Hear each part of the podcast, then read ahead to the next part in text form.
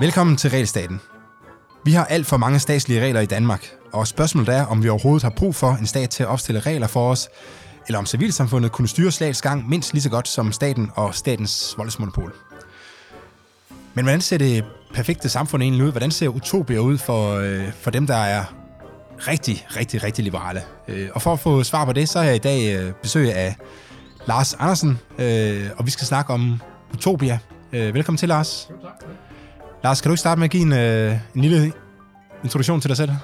Jo, jeg hedder Lars Andersen. Jeg er tidligere politibetjent og så nuværende politisk aktivist, og har egentlig været aktivist i sådan 10 års tid eller sådan noget. Jeg forlod politiet øh, tilbage i sommeren 2010, så det er jo jeg er nærmest mit 10-års øh, jubilæum nu. Øhm, fordi, altså jeg forlod politiet, fordi jeg var uenig i den førte narkotikapolitik. Øhm, jeg kom jo fra skade og kom til at sidde og læse om netop øh, forbuddet mod narkotika. Øh, sådan nogle både lidt økonomiske øh, sådan nogle papers og forskellige øh, liberale tænkere, der sådan har sagt øh, ting og sager om, om narkotikapolitik. Milton Friedman for eksempel, og i den dur. Øh, og så kom jeg egentlig frem til, at øh, det nok ikke var en særlig god idé, at jeg løb rundt på Christiania og bestemte, hvad folk måtte ryge, og det havde nogle ret negative konsekvenser. Så jeg sagde mit, øh, mit job op 10 minutter øh, før jeg nok ellers var blevet fyret, fordi det var den vej, det går, når man ikke gider at håndhæve landets lovgivning.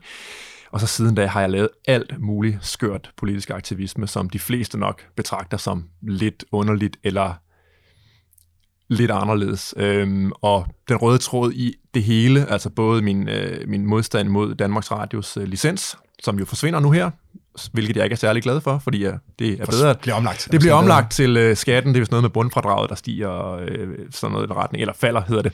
Øhm, og alle de andre ting, jeg har lavet aktivisme imod eller for, det handler om den private ejendomsret, altså retten til egen, øh, egen ejendom, retten til egen krop og alle de der sådan egentlig ting, som klassisk liberal er ret meget ombord med. Så det er de sidste 10 år sådan cirka gået med. Og var du liberal, før du, øh, før du fandt ud af det?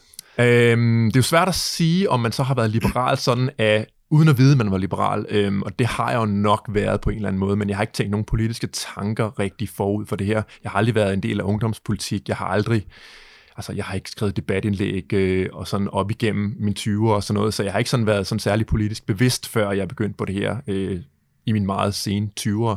Øh, men ja, jeg har nok sådan af grundholdning måske altid været liberal, hvis man kan tale om det. Øh, og nu, nu siger vi bare liberal, ikke? men det er jo i virkeligheden, der kan være ret stor forskel på øh, ja. inden, for, inden for det liberale, ikke? Ja. Og, øh, og du kalder dig selv for ankap, eller sådan er det ikke rigtigt? Jo, altså jeg er anarkokapitalist, eller markedsanarkist, eller voluntarist, eller øh, onde, onde mennesker vil også sige, at jeg er ultraliberal, fordi at man skal sætte ultra foran det, man ikke kan lide, hvis, øh, hvis man skal beskrive det. Øh, så jo, jeg, jeg er ude på den fløj, hvor jeg er liberal, og så har jeg ikke noget komme men bagefter. Det er ikke sådan at sige, at jeg går ind for frihed, men jeg synes, staten skal stå for øh, X, Y og Z. Øh, jeg, jeg er helt derude, hvor jeg synes, alt skal være privat, og at ingen har ret til at øh, at tage andre menneskers ejendom, fordi de godt vil bruge det på noget, de synes er godt, om det så er veje, eller politi, eller domstol, eller hvad det nu er. Så jeg, jeg er helt derude på den, øh, skal man sige, øh, anarkistiske højrefløj. Ja, der, og der, man kan sige, i forhold til Hayek, eller Milton Friedman, eller sådan andre, som... Ja, Mises og alle de der. De er jo nok mere i, over i, at der skal være en eller anden form for stat. Ja, de er nok... Så, så går diskussionen mere på, hvor stor den skal være, ikke? Og hvad den, Præcis, hvad opgave så, er. Så jeg mener egentlig, at man kan sige, at det største politiske skæld, det er for mig at se, og nu har jeg jo øh, dybt farvet af, at jeg er narkokapitalist, øh, så det skal du tage hensyn til. Men jeg synes, det største politiske skæld findes mellem folk, der vil have en stat og ikke vil have en stat. Jeg synes ikke rigtigt, altså sådan gradienten for mig er ikke sådan voldsomt interessant. Principielt set, jeg synes det er mest interessant, om man går ind for, for at der er nogle mennesker i samfundet, altså magthaverne, der har øh, rettigheder, som vi andre ikke har, eller ej. Jeg synes, det er der, det største skift er øh, politisk set. Øhm, og så vil jeg selvfølgelig gerne arbejde sammen med, og jeg har en masse sympati for øh, almindelige firehjulsliberale, der bare gerne vil have en mindre stat, fordi øh, de vil jo lidt af de samme ting, som jeg vil. Øh, så det er sådan, man skal passe på med at blive meget øh, sådan purist, altså det perfekte er det godes værste fjende og alt det der, men jeg synes egentlig, det er den største øh, det er det største spørgsmål i politik, det er, om man mener, man må bruge magt over for andre eller ej, øh, i forhold til mennesker, der egentlig ikke har gjort det noget. Altså, der, der sker også nogle ting, når der er en stat. Øh, den kan jo svært at styre sådan, men det kan måske komme tilbage til øh, senere. Men kan du ikke beskrive dit utopia for os? Jo, jeg kan prøve, øh, og så jeg vil starte med, som en debattør altid vil, bare angribe præmissen i spørgsmålet, fordi jeg mener ikke, jeg er utopist. Øh, det er sådan det ene af, af spørgsmålene, og så for det andet, så er det ret svært at spørge en anarkokapitalist øh, om, hvordan det perfekte samfund ser ud, fordi vi har jo ikke en model for det perfekte samfund andet, end det skal være baseret på frivillighed og handel. Så, så jeg ved ikke, hvordan det, øh, det perfekte samfund ser ud, og det er også nok en af, skal man sige, PR-svaghederne ved både være liberal og både være, og, og være i særdeleshed anarkokapitalist, fordi når man skal beskrive helt præcis, hvordan ting skal virke, eller hvordan de skal se ud, så bliver man lidt til grin i nogens øjne, når man siger, jamen jeg ved det ikke, jeg, øh, samfundet er et stort og kompliceret sted, og jeg kan ikke sidde og beskrive helt præcist, hvordan politiet skal virke, eller hvordan domstolene skal virke. Øhm, ligesom, lad os sige, at vi to er borgere i øh, det gamle Sovjetunionen, øhm, og så er jeg imod styret, og du for styret, lad os bare sige det sådan, og ingen af os kender til, hvordan tingene foregår udenfor i en markedsøkonomi. Så siger jeg til dig, jeg synes ikke, at staten skal øh, dyrke korn, og så siger du så til mig, jamen du skal forklare mig nu helt præcist, hvordan du vil dyrke korn uden staten. Og det vil jeg nok ikke kunne i præcise træk, fordi jeg vil ikke kunne i detaljer forklare dig, hvordan forsyningskæden skulle være. Jeg kunne ikke forklare dig i detaljer, hvordan øh, landmænd skulle være forsikrede, hvordan de skulle sikre sig mod dårlige høste på markedsvilkår, hvordan deres majtærsker skulle virke, hvordan deres majtærsker skulle bygges, og alle de der ting. Så mit svar vil nok bare være, jamen det skulle markedet tage sig af, og, og, øhm, og så kunne jeg måske altså, give en meget generelt overordnet model for, hvordan jeg troede, at markedet ville håndtere et eller andet, men dermed vil det ikke være sagt, at jeg vidste præcis, hvordan det skulle hænge sammen. Så du kan spørge mig om alt muligt, og jeg har nok en væg idé om, hvordan jeg tror, at markedet vil løse øh, domstole, politi, øh, private veje og alt sådan nogle ting, men jeg kan ikke give dig sådan helt konkret, sådan her øh, skal det være.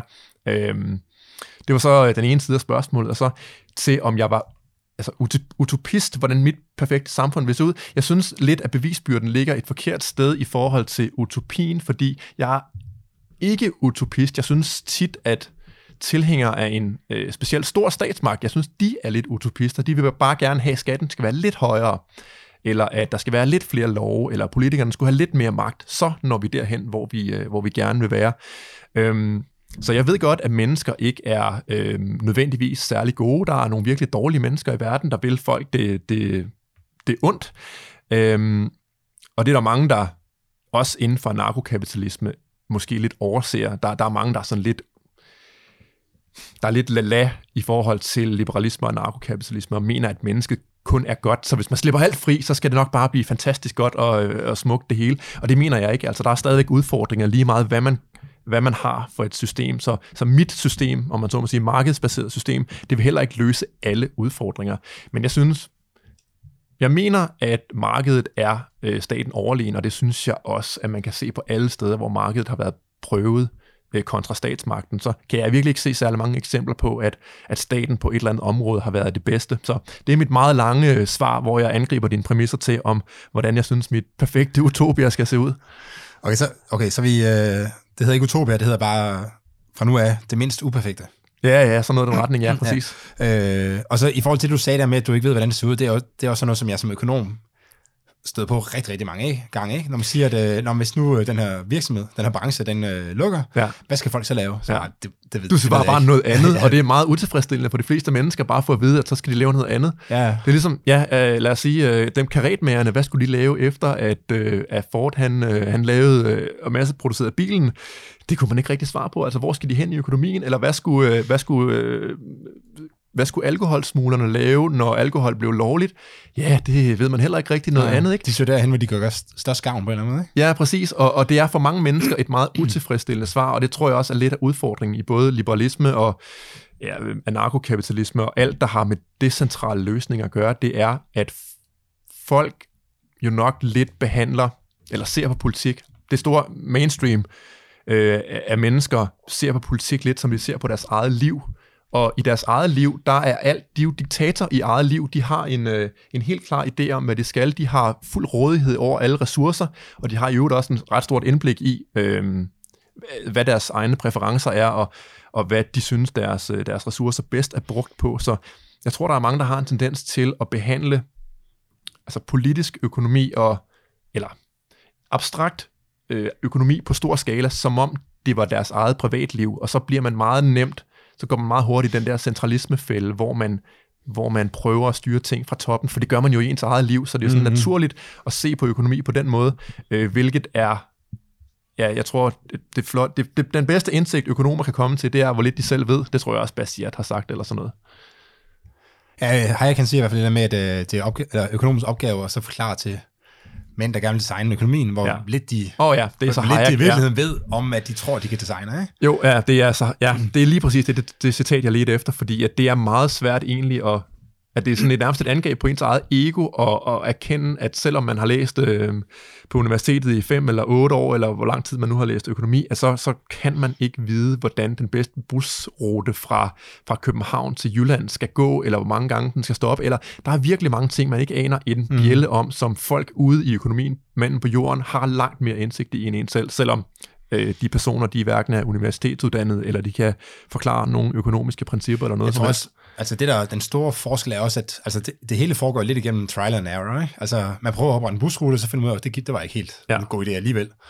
Øh, men, det, men det gode ved, at det ligger ude ved altså folk, der driver busruter, ikke inde ved staten, det er, at det er dem, der træffer, altså det er dem, der får konsekvensen af deres valg. Ikke? Ja. Så hvis de opretter en busrute i stedet, hvor det ikke uh, fungerer, så, så er det også dem, der taber pengene. Ja. Øh, så de har jo ligesom en motivation for ligesom at træffe nogle fornuftige beslutninger i en anden grad, end staten har. Ikke? Ja, helt vildt. Og de har, hvad hedder det, de har fingeren på pulsen, når man siger. Ikke? Præcis, og det der, du har garanteret også set det videoklip med Milton Friedman, hvor han forklarer det der fire måder at bruge penge på. Ja, altså, om man ja. bruger sine egne penge på sig selv, og det er sådan det mest optimale, så er det både pris og kvalitet, man sætter i højsædet, og så helt nede i den værste kvadrant, det er at bruge andres penge på andre, og det er jo desværre der, vi er med en centralstyret økonomi. Ikke? Altså, det er politikere, der bruger nogle andres penge på nogle andre, og så er de jeg ved, de er jo ikke onde mennesker øh, nødvendigvis øh, alle sammen, øh, men de har i hvert fald ikke et stort incitament til at bruge pengene fornuftigt og effektivt og, og, og på den måde, som private mennesker vil bruge deres egne penge. Ja, men det, måske skulle lige vende den, fordi det, øh, min kollega, han har, et, han har sådan et udtryk, han har sagt det på gange, han siger, at der er en grund til, at skak og boksningsspil altså, fungerer forskelligt. Ikke? Det er fordi spillereglerne er forskellige. Ikke? Altså, ja i boxing, ja, hvis, der hvis man belønnede i skak og slå hinanden, så ville ja, folk jo øh, begynde på det. Ja, præcis. præcis. Så, det, så øh, når vi snakker om det her med onde, jeg tror selv, jeg falder i fælde nogle gange, at altså, enten synes, at de er dumme, eller onde, eller hvad en ved kombination. jeg. Øh, at det er den, ja, det er den man, følelse, man får, ikke? Men jo. i virkeligheden spiller de jo bare efter reglerne, ikke? Altså efter de regler nogle gange er blevet op, at måske lidt, lidt tilfældigheder, lidt af... Ja øh, er, er det det spil, man ligesom er havnet i. Ja, præcis, og man, det sportsanalogi er ret sjov, fordi man, man kigger på, øh, lad os sige, øh, cykelrytter kontra fodboldspillere, og så tænker man, at fodboldspillere, de er nogle tøsdrenge i forhold til cykelrytter. Altså, når en fodboldspiller bliver rørt lidt på benene, så falder han og øh, ja. virker som om, han er ved at dø, mens en cykelrytter kan falde og blive revet fuldstændig til blod, så bræk kravbenene og hænderne og sådan noget, men så stiger de op på cyklen igen, uden at få trække en mine, og så kører de videre. Så tænker man, er det her virkelig to forskellige slags raser af mennesker? Altså, hvordan kan de opføre sig så forskelligt? Men det er jo bare, hvad man belønner. I, i cykling, der får man ikke straffespark, hvis man, øh, hvis man falder. Øh, så de, de kommer bare op igen og fortsætter. Ja, men, der er det kun én ting til, det er at komme hurtigt over målstregen. Ja, præcis, og incitamenter, det, det virker, som øh, ja, økonomer prøver at fortælle mig. Men okay, så langt, så langt så godt, men så lad os prøve at så... Øh ligesom hugge nogle øh, bidder af, af, af staten. Af, af staten, og så se, hvad, hvordan det så vil kunne måske fungere. Ja. Men velvidende selvfølgelig, at vi, vi aner ikke, om det er sådan, det fungerer. Det kan være, at vi forestiller os, øh, vi kan jo starte med vejen lige om to sekunder, ja. øh, at vi forestiller os, at vejen vil komme til at se ud på en eller anden mm. øh, bestemt måde, men, øh, men at i virkeligheden så vil det være, altså måske vil vi overhovedet ikke have biler, fordi man finder ud af, at man kunne bedre løse det på andre måder. Ikke? Ja. Øh, who knows. Men, øh, men lad os starte til vejene. Ja. Øh, Who will build the roads? ja, hvor skal vejene komme fra? Øhm, ja, øh, de skulle også komme et privat sted fra, men heldigvis er vi jo et sted med vejene, hvor vi har historiske eksempler på, også eksempler på i, i dagens verden, at der er private veje.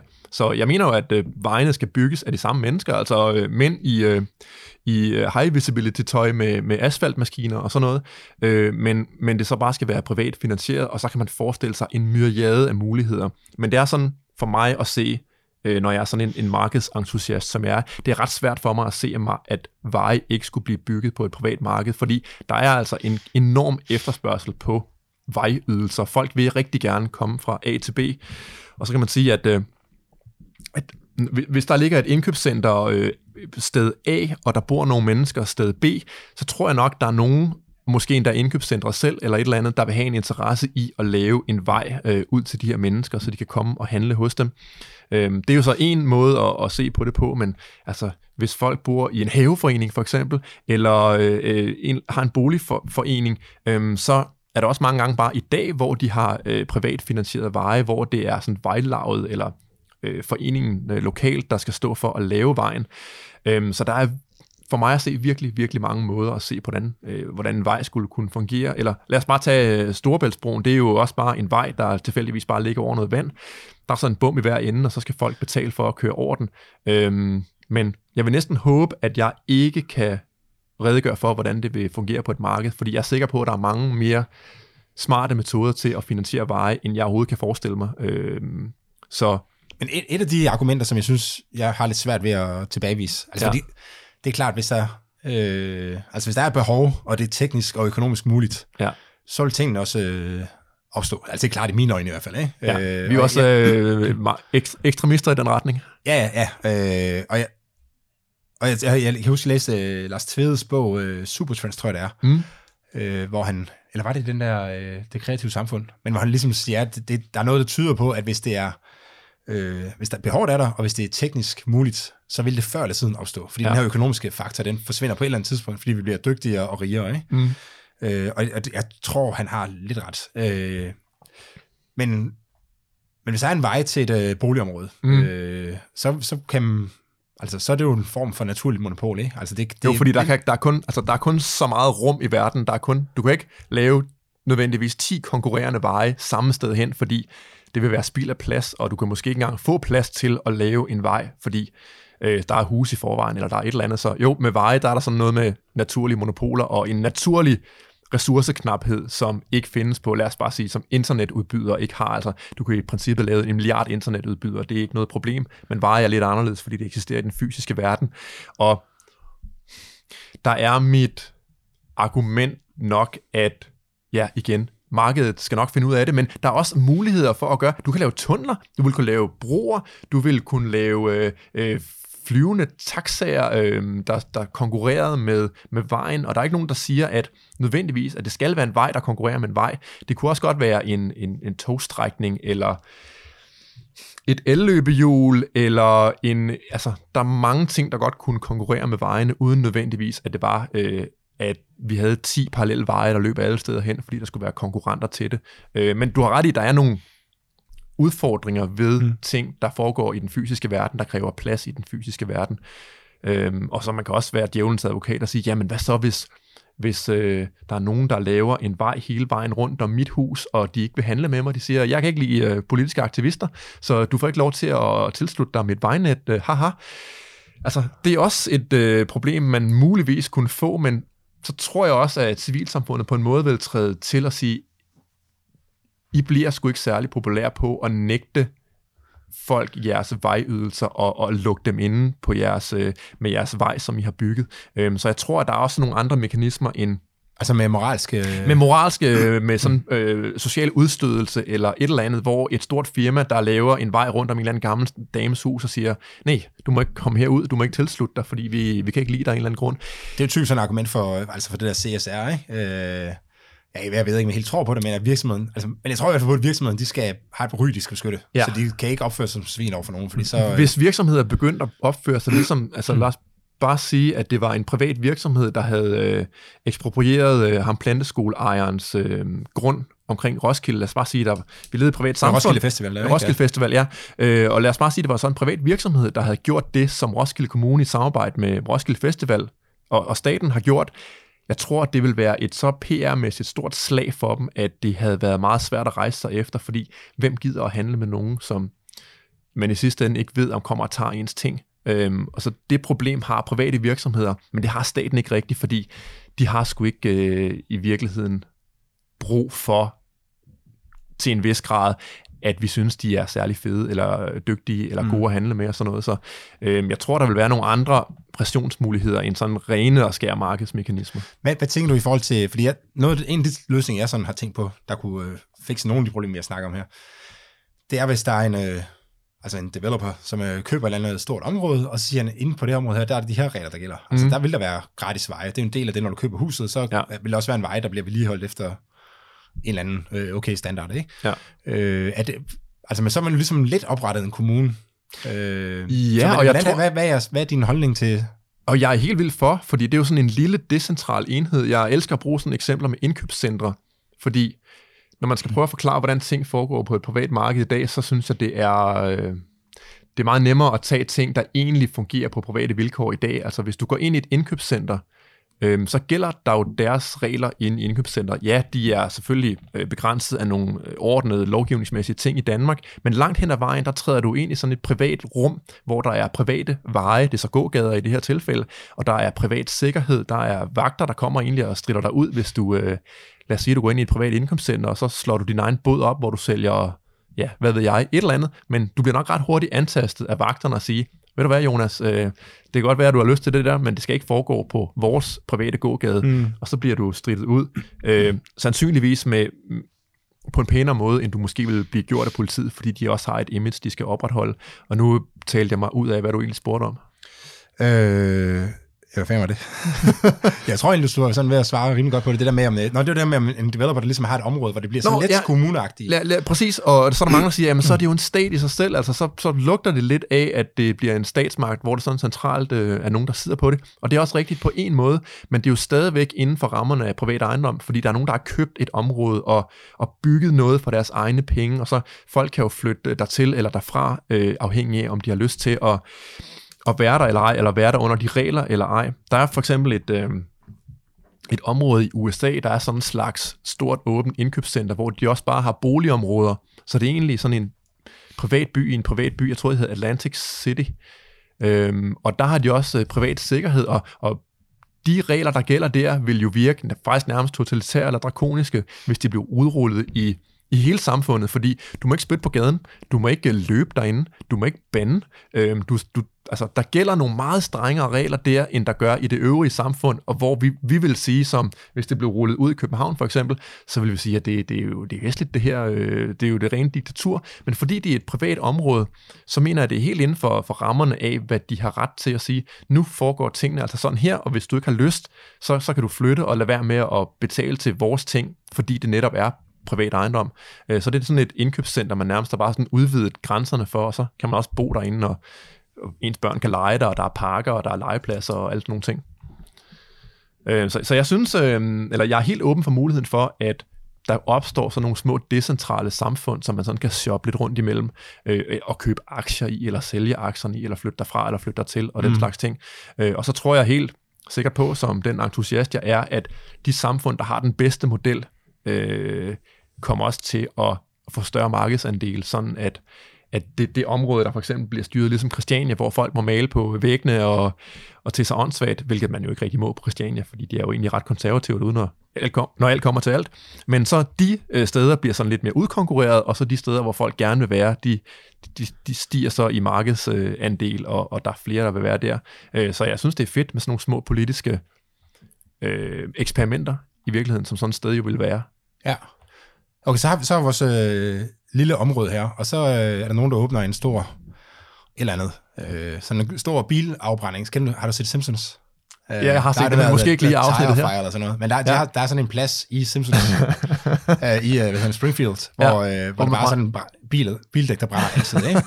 så hvis nu, hvordan, hvordan, hvordan håndterer man det i, øh, i vores mindst uperfekte samfund her? Altså hvis der, hvis der nu er nogen, en developer på siden, der siger, okay, jeg, jeg vil gerne jeg vil gerne brænde en bildæk af på Ja, min... Øh, jeg vil, jeg, altså det var min, forurening. Hvordan håndterer man forurening? Øh, sådan grænse, øh, øhm, jeg, jeg, områdeoverskridende Jeg tror egentlig, det er nemmere, altså det er jo ikke, selvfølgelig ikke, øh, de her spørgsmål er ikke nødvendigvis nemme, men forurening er jo egentlig bare en krænkelse af ejendomsretten, kan man, man kan se det som.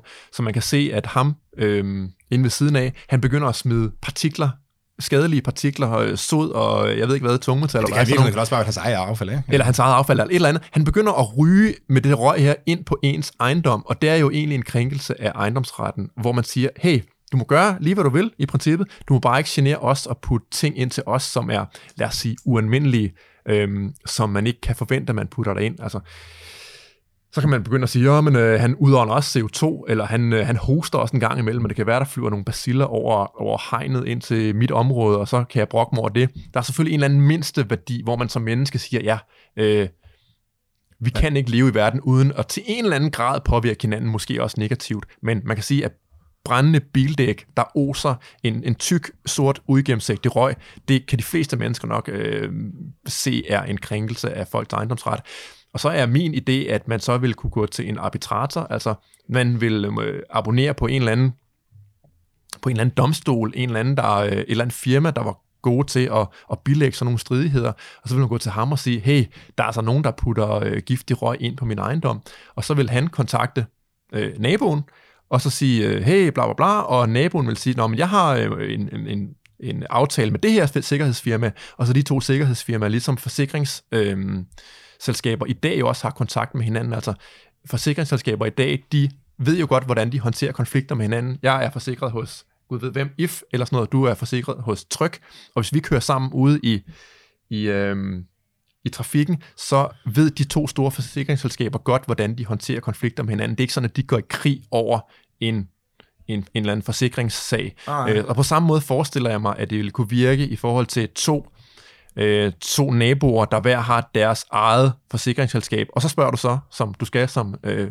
øh, djævelens advokat, ja, men nu den ene ikke har en forsikring, men nu bare ejer sin, øh, sit område og siger, haha, øh, I, jeg gør, hvad jeg vil, og jeg har ikke nogen øh, selskaber, og øh, jeg er ligeglad med, at din domstolsforsikring siger, at jeg skal holde op med at gøre dit og dat, men så kommer det jo nok ned til, at så bliver der brugt magt alligevel. Altså, de fleste mennesker ville sige... Altså det er en slags selvforsvar? Eller sådan noget. En slags selvforsvar, ja, uagtet at han siger, at han ikke har en, øh, en forsikring, eller han ikke har en aftale med en eller anden arbitrator, så må man altid forsvare sig imod overgreb på ens ejendom, og det mm. vil jeg anse sådan en bilafbrænding for at være. Så på et eller andet tidspunkt, også i mit samfund, der kommer der altså mænd med pistoler og siger, nu stopper det altså. Øhm, så det er ikke bare sådan et spørg pænt samfund i sidste ende. På et eller andet tidspunkt, der skal man jo også i et privat anarkokapitalistisk samfund, en utopi, der skal man jo nødvendigvis nok, hvis folk er trælse nok, så skal man jo tvinge dem til at lade være med at være trælse. Du lytter til Realstaten. Vil det så ikke være meget rart, når nu man alligevel har... Lad os sige, at nu får man så stoppet ham der, men øh, hans, han, hans her var mindre god end vores her. Ikke? Ja. Øh, vil, vil man så, skulle man så ikke, kunne man så ikke lige så godt lige indtage det land, der, eller siger, indtage det, det område også, så indordne det under sig selv, eller? I, jo, og jeg tror altså, at det, ville det kunne ske? Ja, det ville det kunne, øhm, fordi der er jo ikke nogen der er ikke nogen guddom, øh, hverken i den her verden, eller i den verden, jeg forestiller mig, der vil sådan være den endelige retfærdighed, der sagde, at øh, nej, men den her retfærdighed må ikke kunne ske. Så jo, det ville da godt kunne ske, at der var nogen, der, der begyndte at synes, at de skulle indtage hinandens øh, land, men de vil nok få et rigtig, rigtig dårligt ry. Øh, og mm, jeg tror ikke, folk gad handle med dem, og jeg tror i virkeligheden, det der gør, at man kan slippe afsted med ting som statsmagt og som, som magthaver, det er, at ens undersåtter, lad os kalde dem det med lidt ladet ord, øh, de jo anser en som legitim. Hvis der ikke var nogen, der anså en, der udøvede magt som legitim, så ville de nok ikke kunne øh, få helt samme magt, som som man kan få, hvis man tænker, at jamen, selvfølgelig har de det ret til at tage mine ting. Øhm. Men, men er vi ikke lidt ude i sådan, altså, i den historiske statsopbyggelse? Mm. Altså, det startede med en masse små øh, samfund, så blev det lidt uvenner af uansagelige årsager. Altså, måske var det virkelig bare for at stjæle hinandens ting, men det kan også være, at de har syntes, ja. at de... Øh, ja på en eller anden måde havde en negativ påvirkning af hinanden. Og så øh, erobrer man øh, stammerne hinanden, og så var der noget, fandt man på, der var noget, der skulle hedde øh, konger, eller et eller andet, ja, ja. ja klanledere, ja. øh, og så blev det øh, høvding, eller hvad nu blev, hvordan nu rangordningen er inden for det der. Og så blev det større og større. Og så, ligesom, og... og så senere, og så det sidste har vi fået opbygget den stat, som vi har i dag. Jo, øh, og jeg siger heller ikke, at det nødvendigvis vil vare for evigt. Det markedsorienteret samfund, jeg forestiller mig, øhm, det er der ikke nogen garanti for overhovedet, men så kan man så argumentere for, at jamen, så ender vi bare samme sted, som vi er i dag, og så, når ja, så fik vi da alligevel lidt øh, bang for the buck. Øhm, så, så nej, der kan sagtens ske alle mulige tossede ting, øh, og så tror jeg... At, det er det, det, er det, altså, hvis vi kigger ud på verden, så kan vi se, at det er det, der sker i cirka 100% af tilfældene. Ikke? Ja, ja, alle steder, der er mennesker, er der en stat øh, af en eller anden slags, om den så er stor eller lille, eller øh, meget ondskabsfuld, eller meget lidt ondskabsfuld, og sådan noget. Så, så jo, jo, der, det, det er åbenbart iboende i mennesket, øh, lige nu i hvert fald, eller historisk set også, at vi accepterer, at nogen bestemmer over os og tager vores ting. Men mit argument imod det er så, at en, en gang, der havde vi også slaver, og det synes alle lad os sige, tusind år siden, der var der ingen, hvis du sagde, at slaveri var grundlæggende moralsk forkert, så ville folk bare sige, hvad fanden snakker du om? Det er jo, det er jo en, en samfundsinstitution, som vi ikke kan leve uden, som altid har eksisteret, og som skal, skal eksistere øh, nu og om 10.000 år. Øh, og det er sådan lidt for mig en analog til, om der skal være en statsmagt eller ej, fordi det kommer ikke til at ske i vores tid, medmindre vi finder en eller anden øh, mirakelkur mod alderdom, at, øh, at vi får det samfund, jeg gerne vil have. Øh, men jeg tror, down the road, med tid nok, der går, så tror jeg godt, at man kan komme væk fra den forestilling om, at vi skal have en statsmagt til at, at klare alle mulige opgaver, ligesom vi engang troede på, at vi skulle have slaver til at plukke bomuld, for eksempel. Ja, men, men okay, så vi... Men, så det kræver en... Det kræver en, en, en moralsk skift, ja. øh, og så kan man argumentere for, at det aldrig kommer til at ske, men jeg synes, at der igennem historien er sket moralske skift. Altså, du kan jo bare se, øh, prøv at læse øh, et dagblad for, for 100 eller 200 år siden, der står der mange ting i det, hvor du bare tænker, gud, Øh, der står i, i, i brevkassen for familie, at, at han skulle bare give damen et, et klask med flad hånd og sådan noget. Altså, det kunne man jo aldrig finde på at tillægge nogen værdi i dag, og det er sådan, man korser sig ved det, men dengang var det normalt.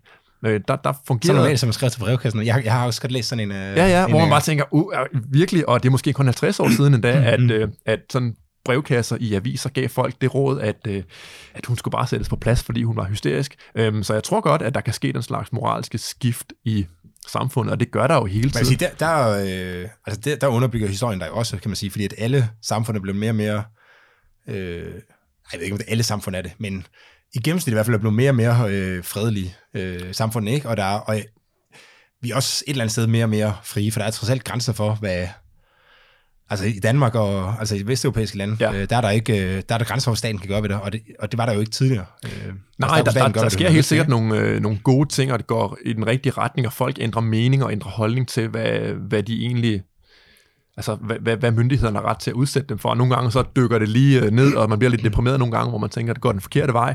Men som vi også har talt om før, så tror jeg også, at kurven går generelt den rigtige vej, sådan ja. i sådan makroskopisk set. Jeg husker i, uh, i historieundervisningen i gymnasiet, der fortalte min, uh, jeg, kan ikke, jeg kan ikke huske helt præcis konteksten, men det var lidt omkring det her med, hvad adelen kunne tillade sig i gamle dage. Ikke? Ja. Og så var uh, en, der kom ridende, og så huggede hovedet af en bonde, og da han så skulle forklare, hvorfor, eller ligesom fortælle, hvorfor han havde gjort det, så, så var svaret bare, at han stod så godt for hug. Altså, han har bare lige tænkt, at... han stod, han, jeg kunne lige svinge med svær på en smuk måde. Ja. Øh, og, og det gør det gør staten trods alt ikke i dag. Nej, altså øh, så langt er vi dog trods alt kommet. Nej, så, så det, jeg, jeg, jeg deler den der opfattelse, at, øh, at det går en rigtig vej, og på den måde kan det jo godt være, at... Øh, Ja, og at der vi, er ingen af os, øh, min, min, min forudsigelse er, at der er ingen af os, der finder ud af, om det kommer til at ske. Øh, men jeg, jeg synes, at det vil være logisk, at det kommer til at ske, at man begyndt øh, at, at se på, at så... Øh, at tænk på den gang, øh, lad os sige, vi er om tusind år, tænk på den gang, hvor staten bare tog dine penge og brugte dem efter for godt befindende. Tænk på, hvor primitivt det var, øh, lille Olfert. Øhm, øh, det, du skal være glad for, at vi ikke lever dengang. Øh, sådan forestiller jeg og håber jeg mig, da, at vi ender på et tidspunkt. Mm. I, øh, jeg har sådan lidt mere et lidt mere grundlæggende øh, problem i forhold til det her, som jeg har, som nogen har tænkt over det. Og vi er lidt tilbage til det her med, at vi har et område, hvor der er nogle, øh, det starter frivilligt, og man laver nogle spilleregler for, hvordan det fungerer inde i det her område. Ikke? Mm. Øh, og, øh, og det man, de spilleregler, man sætter op, det er et, sådan et, øh, et dansk demokrati. Ja. Øh, og øh, så finder man ud af down the road, at øh, der er nogle indbyggede problemer i den, de spilleregler, vi har lavet. Ikke? Ja. Øh, men man kan ikke rigtig komme til at lave, lave dem om, fordi folk har jo ligesom tilmeldt sig frivilligt, øh, og, og nu er det den her måde, det fungerer på. Så hvordan, både hvordan håndterer man dem, der, har, dem, der går ind i aftalen, Ja. Øh, og så fundet ud af, at det var faktisk lidt noget... Det, det var svært at gennemskue øh, mm. et helt samfund, man flyttede ind i. Ja. Det havde jeg egentlig ikke lyst til. Øh, og specielt når der så kommer nye generationer. Øh, Det er, der der er aldrig det er sådan en samfundskontrakt-ting, det der, som, Ja, der som aldrig har sagt ja til... Jeg har også hørt eksemplet med en, altså en boligforening i sådan en, et, et højhus, hvor der er nogle børn, der arver lejligheden, og der er så nogle regler i højhuset, så de har aldrig sagt ja til, at øh, man ikke må lave kartoffelbed øh, i, øh, i brække gulven op og lave kartoffelbed og sådan noget. Øhm, det er kommer nok tilbage til, om om der har været privat ejendomsret til at starte med, for jeg mener jo ikke, der er noget grundlæggende problem i at nedarve regler, så længe det sker inden for rammerne af den private ejendomsret, altså rammerne af et privat høj, øh, højhus eller indkøbscenter eller et eller andet. Jeg tror bare, at der hvor disconnectet sker, det er, at det bliver ud, det er et monopol på et landområde, der lige pludselig øh, laver de regler, øh, hvor det ikke er nogen, der ejer området, der egentlig har lavet reglerne. Altså politikere i min optik, jeg tror faktisk ikke i nogens optik, de ejer jo ikke Danmark. Altså politikere øh, på Christiansborg, de ejer jo ikke øh, øh, Mols Bjerge eller øh, en mark i, øh, på Nykøbing øh, Falster, eller sådan noget i den retning. Øh, og hvis de gjorde det, så ville jeg synes, at det var i orden, at de lavede de regler, eller indførte demokrati, eller sådan noget. Hvis de opfyldte betingelserne for at eje noget, altså så er vi sådan tilbage til John Locke, sådan noget med homesteadet, eller have købt det, eller eller alle de ting, der, der er grundlaget for øh, den liberale opfattelse af privat ejendomsret. Så jeg tror, at det, det er nok det, der er mit svar, det er, om det er om det egentlig er ægte ejet til at begynde med. Det er sådan nok mit udgangspunkt for, om det er men, men, det, men, det, legitimt. men det jo egentlig også den præmis for mit spørgsmål. Det var, at vi siger, her er der øh, 10.000 husstande, som, øh, eller en person, der ejer et kæmpe stort område. Ja. Ja. Han laver 10.000 husstande Ja. og sælger det, og siger, at øh, inden for, den her, inden for mit område her, der, vi spiller efter de her spilleregler. Ja. Øh, men ellers kan I så bare øh, altså købe jeres hus og sådan noget, Ja. baseret på de her spilleregler inden for det område. Ja. Øh, og hvis så man så finder ud af, at de spilleregler, de øh, fører til noget, som der egentlig ikke var nogen, der er sådan super interesseret i. Altså man siger, problemet er jo ikke så stort, hvis det er et lille øh, område. Men hvis nu er det et meget stort område, altså hvis nu Ja. er øh, Jylland, Men Men så, har, selv- så får man jo lidt det der problem, statsproblem, eller man siger, ikke? Jo, og så man kunne så sige, at så kunne alle flytte til Fyn eller Sjælland eller Bornholm eller sådan noget. Øh, og du har ret i, at problemet bliver større og større, jo større landområdet bliver, fordi konkurrencen virker måske dårligere og dårligere, jo større området bliver. Men så kunne... det, det, bliver, sim- altså, det bliver specielt stort, synes jeg, hvis det er, man så begynder at så, altså, skulle skifte kultur, eller Ja. sprog, eller sådan ja, noget. ja, ja, det er fordi... Altså, det er jo nemt at flytte fra Nordjylland til Midtjylland. Eller Relativt sådan noget, nemt, ikke? Øh, Eller fra en kommune til en anden kommune. Ja.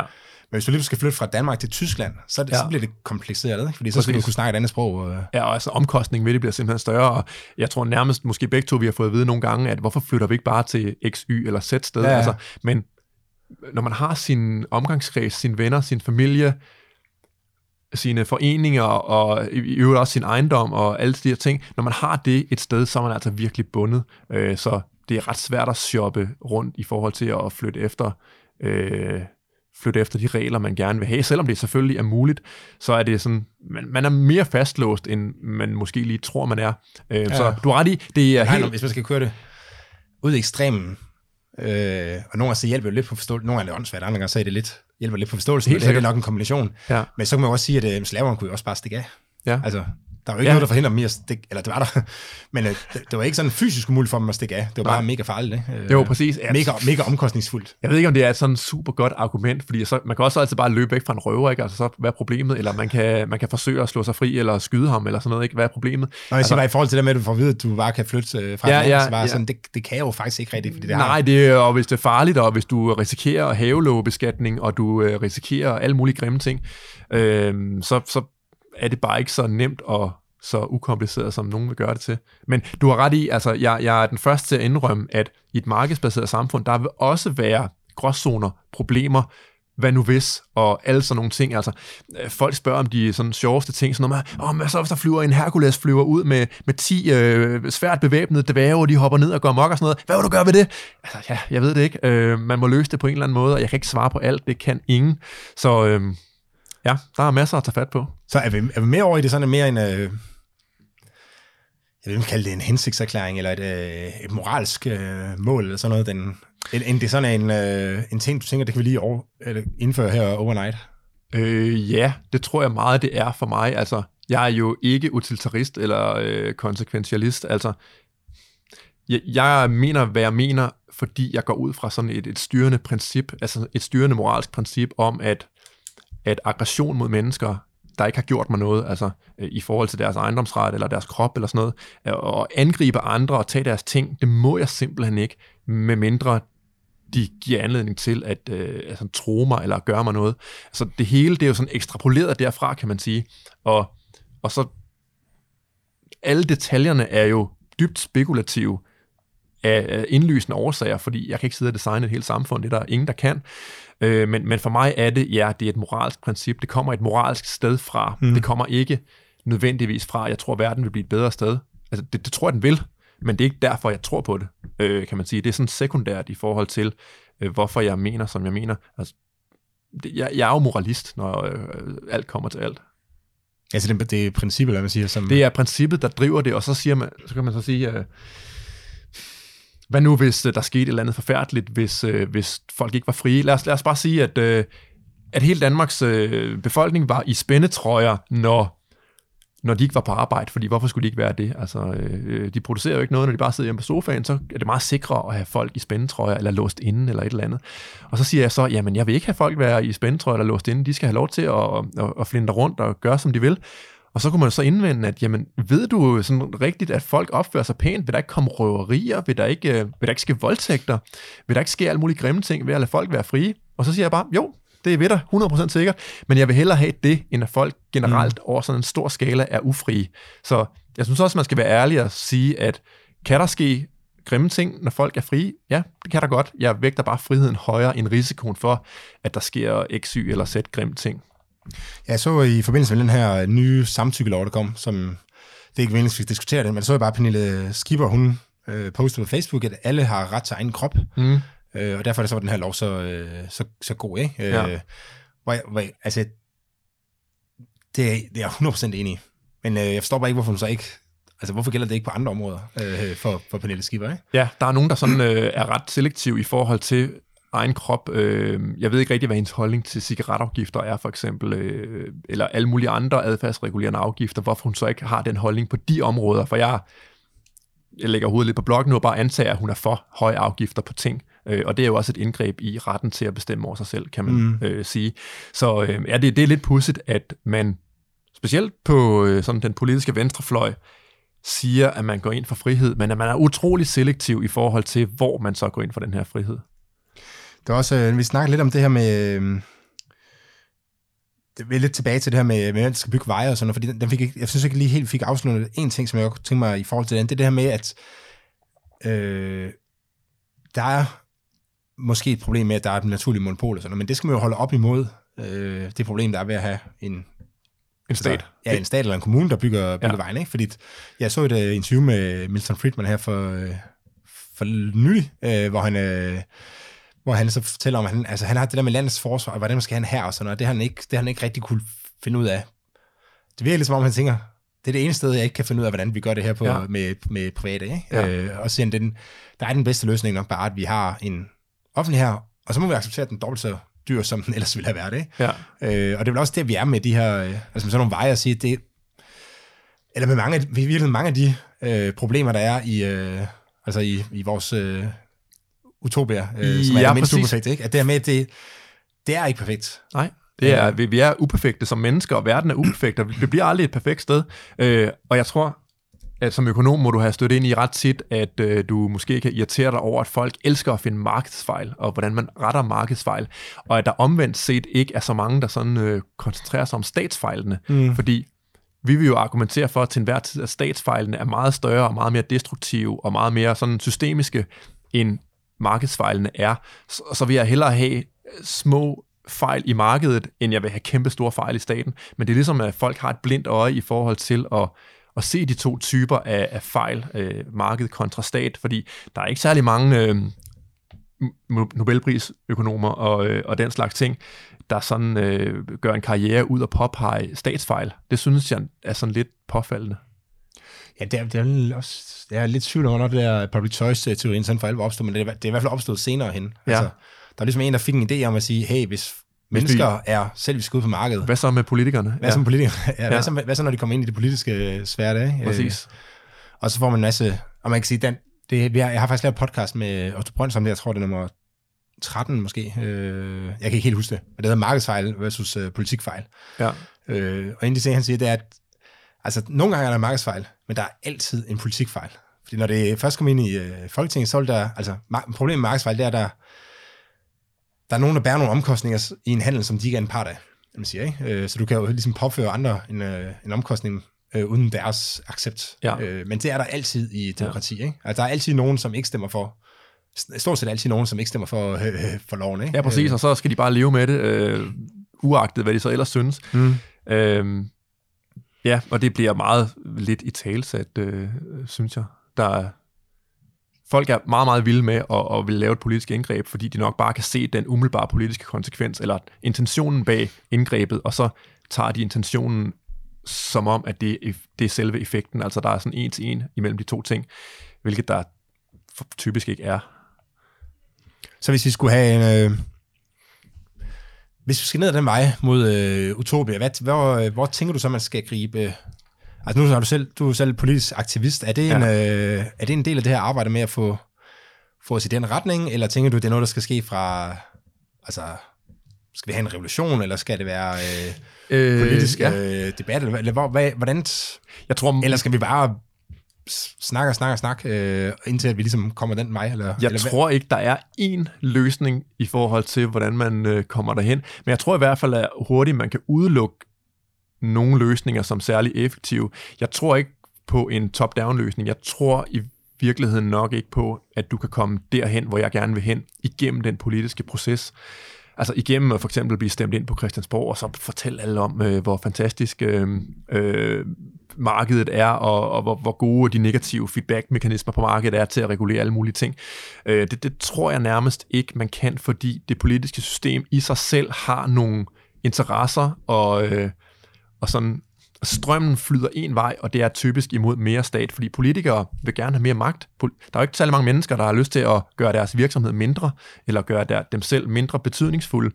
Så jeg tror, at venstrefløjen kan bruge det politiske system til at indføre deres, øhm, deres politiske ønsker, fordi du kan godt hoppe ind i det politiske system og overbevise det politiske system om, at det skal være større og mere magtfuldt. Det, det er ikke særlig svært. Altså, det, det er relativt nemt både at overbevise dine politiske kollegaer og også overbevise vælgerne om, at øh, hey, hvis, øh, hvis I stemmer på mig, så får I øh, nogle penge, øh, som jeg tager fra nogle andre. Det er rimelig nemt, men omvendt gælder det ikke, at liberale øh, folk, der vil have en mindre stat, kan hoppe ind i det politiske system og gøre, hvad venstrefløjen gør, fordi det er ligesom strømmen flyder den forkerte vej. Øhm, så jeg tror ikke på, at vi kommer derhen, hvor jeg eller delvist øh, du vil hen ved at spille det politiske spil. Øh, jeg tror, det politiske system måske er godt til, at man kan få en, en, en talerstol, en, man kan få lov til at tale til mange mennesker, og sådan måske prøve at overbevise dem om nogle, nogle ting, men jeg tror ikke, at ændringen kommer igennem afstemninger, afstemninger i Folketinget. Jeg tror, det er meget mere bottom-up, end det er top-down i forhold til de ting, som vi vil. Altså, jeg kunne forestille mig, at, at ting som, øh, som øh, bitcoins, øh, altså en decentral valuta, som politikerne ikke nødvendigvis kontrollerer særlig meget, jeg kunne forestille mig, at det kunne gøre, at politikerne fik min, mindre magt. Øh, jeg kunne forestille mig, at øh, sådan noget seasteading, sådan noget med, at man laver... Øh, øh, man laver alternativ samfund uden for den her 12-mil sømilgrænse, måske vil det kunne, øh, kunne give konkurrence til... Til det, du lige kender det, så. Ideen er, at man virkelig laver et, en lille en kunstig ø, flydende ø, ja, en, som, en, øh, hvor folk kan bo. En flydende ø uden for de der internationale 12-mil-grænser, hvor der ikke er nogen, altså det internationale farvand, hvor man kan gøre, hvad man vil. Det kan man nok ikke alligevel. Hvis man begynder at lave øh, atombomber og, og narkotika, så er jeg ret sikker på, at man får en eller anden statsmagt på nakken alligevel. Øhm, men, men den slags ting, der kommer nedfra og op, og ikke spørger politikerne om lov, til at være mere fri. Det, jeg tror, det er der, at det egentlig kommer fra, og det kommer også af den politiske debat, at vi sidder her og måske får overbevist øh, en halv lytter om, at øh, frihed er en bedre idé end det modsatte. Øhm, jeg tror, det kommer derfra, og det kommer ikke igennem det kommer ikke fra Christiansborg, og det kommer ikke fra magthaverne, øh, fordi jeg tror simpelthen ikke, at politisk økonomi fungerer sådan, at man kan overtale folk til at have mindre magt. Hvad, hvad tænker du i forhold til den øh, teknologiske udvikling? For det er jo lidt, det er jo lidt sådan tvirket svært på en eller anden måde. Ikke? Altså det gør det... Overvågning for eksempel. Ja, lige præcis. Altså det gør det nemmere for os, eller for os, ja, det gør det nemmere for Altså, kryptering og sådan noget gør det nemmere for borgerne at så undslippe øh, ja. censur, ikke? Men, øh, Men der er jo hele tiden sådan en kamp om at kunne følge med i, hvad der er. Ja, Hvad- 100. Hvilken, hvilken vej tror du, det... Altså, jeg håber jo, det går den vej, jeg gerne vil, men altså, hvis man øh, læser sådan en politisk dystopi som, øh, som 1984 for eksempel, altså, jeg kunne sagtens også forestille mig, at det kunne gå den vej, fordi når man ser på, hvordan de fleste mennesker har det i forhold til overvågning, så, øh, så er der jo mange, der er vilde med det. Altså, øh, vi tænker bare, hvis man ikke har noget at skjule, så har man ikke noget at frygte. Og det er jo sådan en ret udbredt holdning hos en del mennesker. Øhm, og jeg bliver overrasket hver gang, jeg hører holdningen, fordi jeg synes, det er jeg tænker, er man, er man ikke kommet videre fra det? Altså, kan man ikke se, at, at retten til privatliv og, og statsmagters ageren historisk set har været rimelig betænkelig, så at give dem den magt, det er nok ikke så godt. Øh, men du har ret i, at det kan bruges begge veje. Altså, øh, ANPG-anlæg i dag, øh, de her nummerpladescanner, der sidder rundt omkring øh, i hele landet efterhånden, de bruges til at overvåge folk, og det er jo kun fantasien, der sætter grænser for, hvad man så på et eller andet tidspunkt vil kunne bruge den data til. Mm. Det er sådan, øh, Jonas, hvorfor var du øh, øhm, i den her ende af landet klokken 3 om natten, og så kan man sige, at din kones bil har været i en anden ende af landet klokken 3 om natten. Hvor var jeres børn henne? Hvem passede dem? Vi må hellere starte en eller anden sag, hvor vi undersøger, om du egentlig misrygter dine børn og bare låser dem inde i et skab, mens de ligger og kører rundt i jeres biler.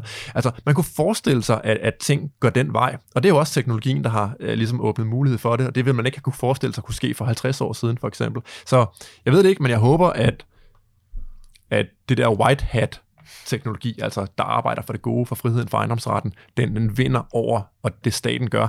Og det tror jeg, der er en grund til at tro, at den godt kunne, fordi statsmagter er heldigvis ineffektive og dårlige til rigtig mange ting. Det er også, øh, det er også træls på nogle måder, fordi der er nogle steder, de har monopol, og øh, for eksempel opklart klart drab og, øh, og den slags ting, vi vil gerne have, bliver så godt som muligt, og det er nok ikke så godt som muligt i dag, fordi det er staten, der, der sidder på det og står for det.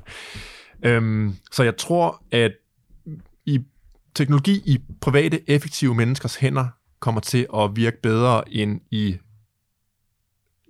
statens øh, hænder, fordi de ikke har noget incitament til rigtigt at gøre det så ondskabsfuldt, som de egentlig godt kunne. Nej, når de få... altså også, de få... Øh, hvis jeg skal spille lidt med på den, altså de få mennesker, der har... Jeg tror ikke, der findes sådan nogle dag, men hvis der kommer sådan nogle i fremtiden, så vil det trods alt være så få, så de, øh, de vil ikke kunne... De vil nok ikke øh, kunne udmanøvrere de her mange millioner, der så arbejder på øh, og, og gøre det, det andet, eller man siger, gøre folk mere frie. Ikke? Så det, Ej, jeg jeg, jeg har tror- faktisk ikke tænkt så meget over det, men det er rent nok, der er nok en, øh, en bias mod, at teknologien vil være, altså gøre folk mindre, mere uafhængige af staten. Af End den kunne gøre den afhængig af dem. Ja, netop fordi... Og man At, sidder vel også med en forventning om, at Nordkorea på et eller andet tidspunkt bryder sammen, ikke? På grund af... jo, præcis. Det er jo, ikke, det er jo ikke et stabilt udvikling. samfund, og man kan sige, at øh, hvis man skal gå ned, ned ad den der teknologivej, eller har teknologi skal gøre verden til et bedre sted, så lad os tage Elon Musks Starlink-system, altså de her øh, mange, mange tusind satellitter, der efterhånden bliver sendt op og laver sådan noget globalt internet coverage øh, dækning, jeg skal lade med at bruge engelske ord.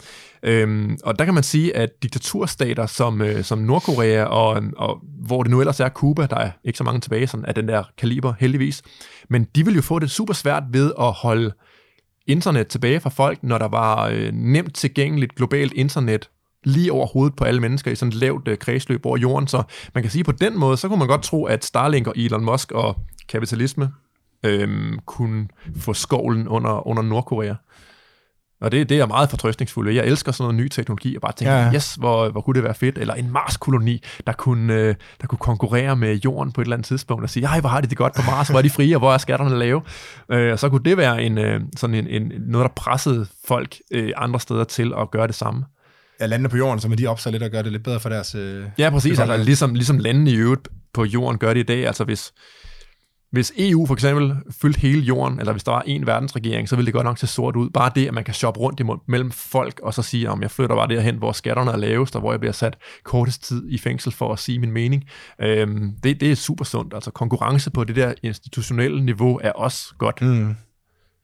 Øh, der var faktisk lige det, nu vil, vi, nærmer os afslutningen, vi er lidt ud for emnet, men jeg kan huske, du engang skrev et eller andet, øh, eller fortalte et eller andet om, hvordan man kunne øh, udlicitere opklaringen af indbrud. Jeg ved ikke, om du kan huske det. Jo, jeg kan godt huske. Kan du lige prøve at fortælle det, for det, synes jeg faktisk var, det, det var sådan noget, hvor jeg tænkte sådan, hey, shit, det havde jeg overhovedet tænkt over. Der var virkelig mange funktioner, man kunne Ja. udlicitere. Kan du, kan du, hvis du husker den, kan du så... Jeg kan nok huske øh, sådan øh, i store træk, hvordan det var. Altså, jeg har jo været politibetjent, og jeg ved, hvor mange indbrud, der ikke bliver opklaret, fordi politiet enten kommer de ikke ud, fordi de ikke mener, de har tid, eller så optager de ikke spor særlig grundigt, og de er egentlig ikke sådan super godt uddannet inden for lige det snævre felt, der hedder opklare indbrud. Det er jo sådan lidt, man skal være sådan lidt en Sherlock Holmes-type, der tager sig god tid at gå med notesblokken og, og pensler og finder fingeraftryk og sådan noget. Så jeg forestillede mig, at man godt kunne sige, at godt, politiet øh, tager sig kun af altså, den her klassiske voldsmonopols Anholdelsen. anholdelsen og, og den slags ting. Øhm, og så sætter man øh, private øh, firmaer til, lad os bare sige G4S, øh, men man uddanner nogle mennesker i G4S i opklaringsteknikker og optagelse af spor og sådan noget, og så er det sådan en G4S-mand, der kommer ud, eller en konkurrent, øh, hvem man nu vælger til det. Øh, det behøver ikke at være samme firma, det kunne sagtens være den, man så lige vælger, eller har forsikring hos, eller whatever. Så er det den person, eller det firma, der kommer ud til en, og så har de så et incitament til at opklare indbruddet, som politiet nok ikke vil have. Altså, der er virkelig mange ting. Altså, nu, det, er nu, jeg tror, nu kan jeg huske historien lidt bedre selv, ikke? Øh, ja, det du forestillede var, at man simpelthen fjernede den her efterforskning fra politiet, og så sagde nu, det, må, det skal forsikringsselskaberne. Ja, så kunne man lægge, en del af sin, lægge det øh, helt over til, for jeg kan ikke se, at det er en del af voldsmonopolet at gå med en pensel og en, øh, og en god fantasi og, og finde øh, fodaftryk i jorden og alle sådan nogle ting. Det kunne private godt klare, og private, lad os bare sige, der var, det kunne være mange modeller, det kunne være et vouchersystem, man så fik til at øh, have en indbrudsopklaring, eller det kunne være forsikringsselskaberne, eller et eller andet, men de vil have et incitament, et økonomisk incitament til at, at finde forbryderne og opklare tingene, fordi der er ting, der rigtig øh, der, der nemt kunne opklares, eller der med noget efterforskning kunne opklares. Det ved jeg som tidligere politibetjent, og jeg ved bare, at tingene bliver henlagt, altså sådan en masse henlagt, fordi politiet ikke mener, de har tid til at, og, og sammenligne værktøjsmærkerne i vindueskarmen. Så kunne man tage et aftryk af, af det værktøjsmærke, og så kan man se, at der har været et andet indbrud øh, et halvt år forinden, der har nøjagtigt det samme værktøjsmærke i, i karmen, og så blev det måske indbrud måske opklaret, og så har man så også opklaret det andet indbrud. Så nogle små finurlige ting, det bliver der rigtig tit overhovedet ikke taget, øh, taget sig tid til. Så det mener jeg, at private kunne være mindst lige så gode til, som, øh, som politiet vil være. Så, så og hvornår, hvornår vil øh, voldsmonopolet så, altså politiet så komme ind i den her? Jamen, som du selv siger, at det, det er så, når man skal ud og, og anholde folk, eller når man skal, man skal have en ret, retskendelse til at, at, at rensage hos den, man så tror er forbryderen, for at finde 20-kosterne, eller for at finde spor i forhold til øh, forbrydelsen. Så de to så kun er det hard op i, øh, hvad hedder det, fingeraftryk og... Ja, ja, sådan noget. Altså, man, kunne også, man kunne også godt gøre det. Øhm, så skulle man logge ind, og man kunne se, hvem der var logget ind i det der fingeraftryksregister og sådan noget. Man kunne sagtens løse det, tror jeg.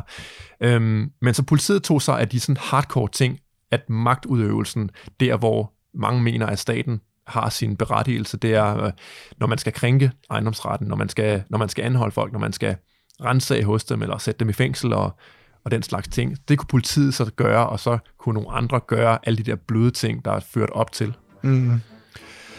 Øh, jamen, lad os slutte af med den, øh, som er sådan det første lille skridt mod, øh, Ja. mod et, øh, et mindre uperfekt øh, samfund. Ja, tak fordi du gad at komme og, og fortælle om det. Ja, tak fordi jeg måtte være.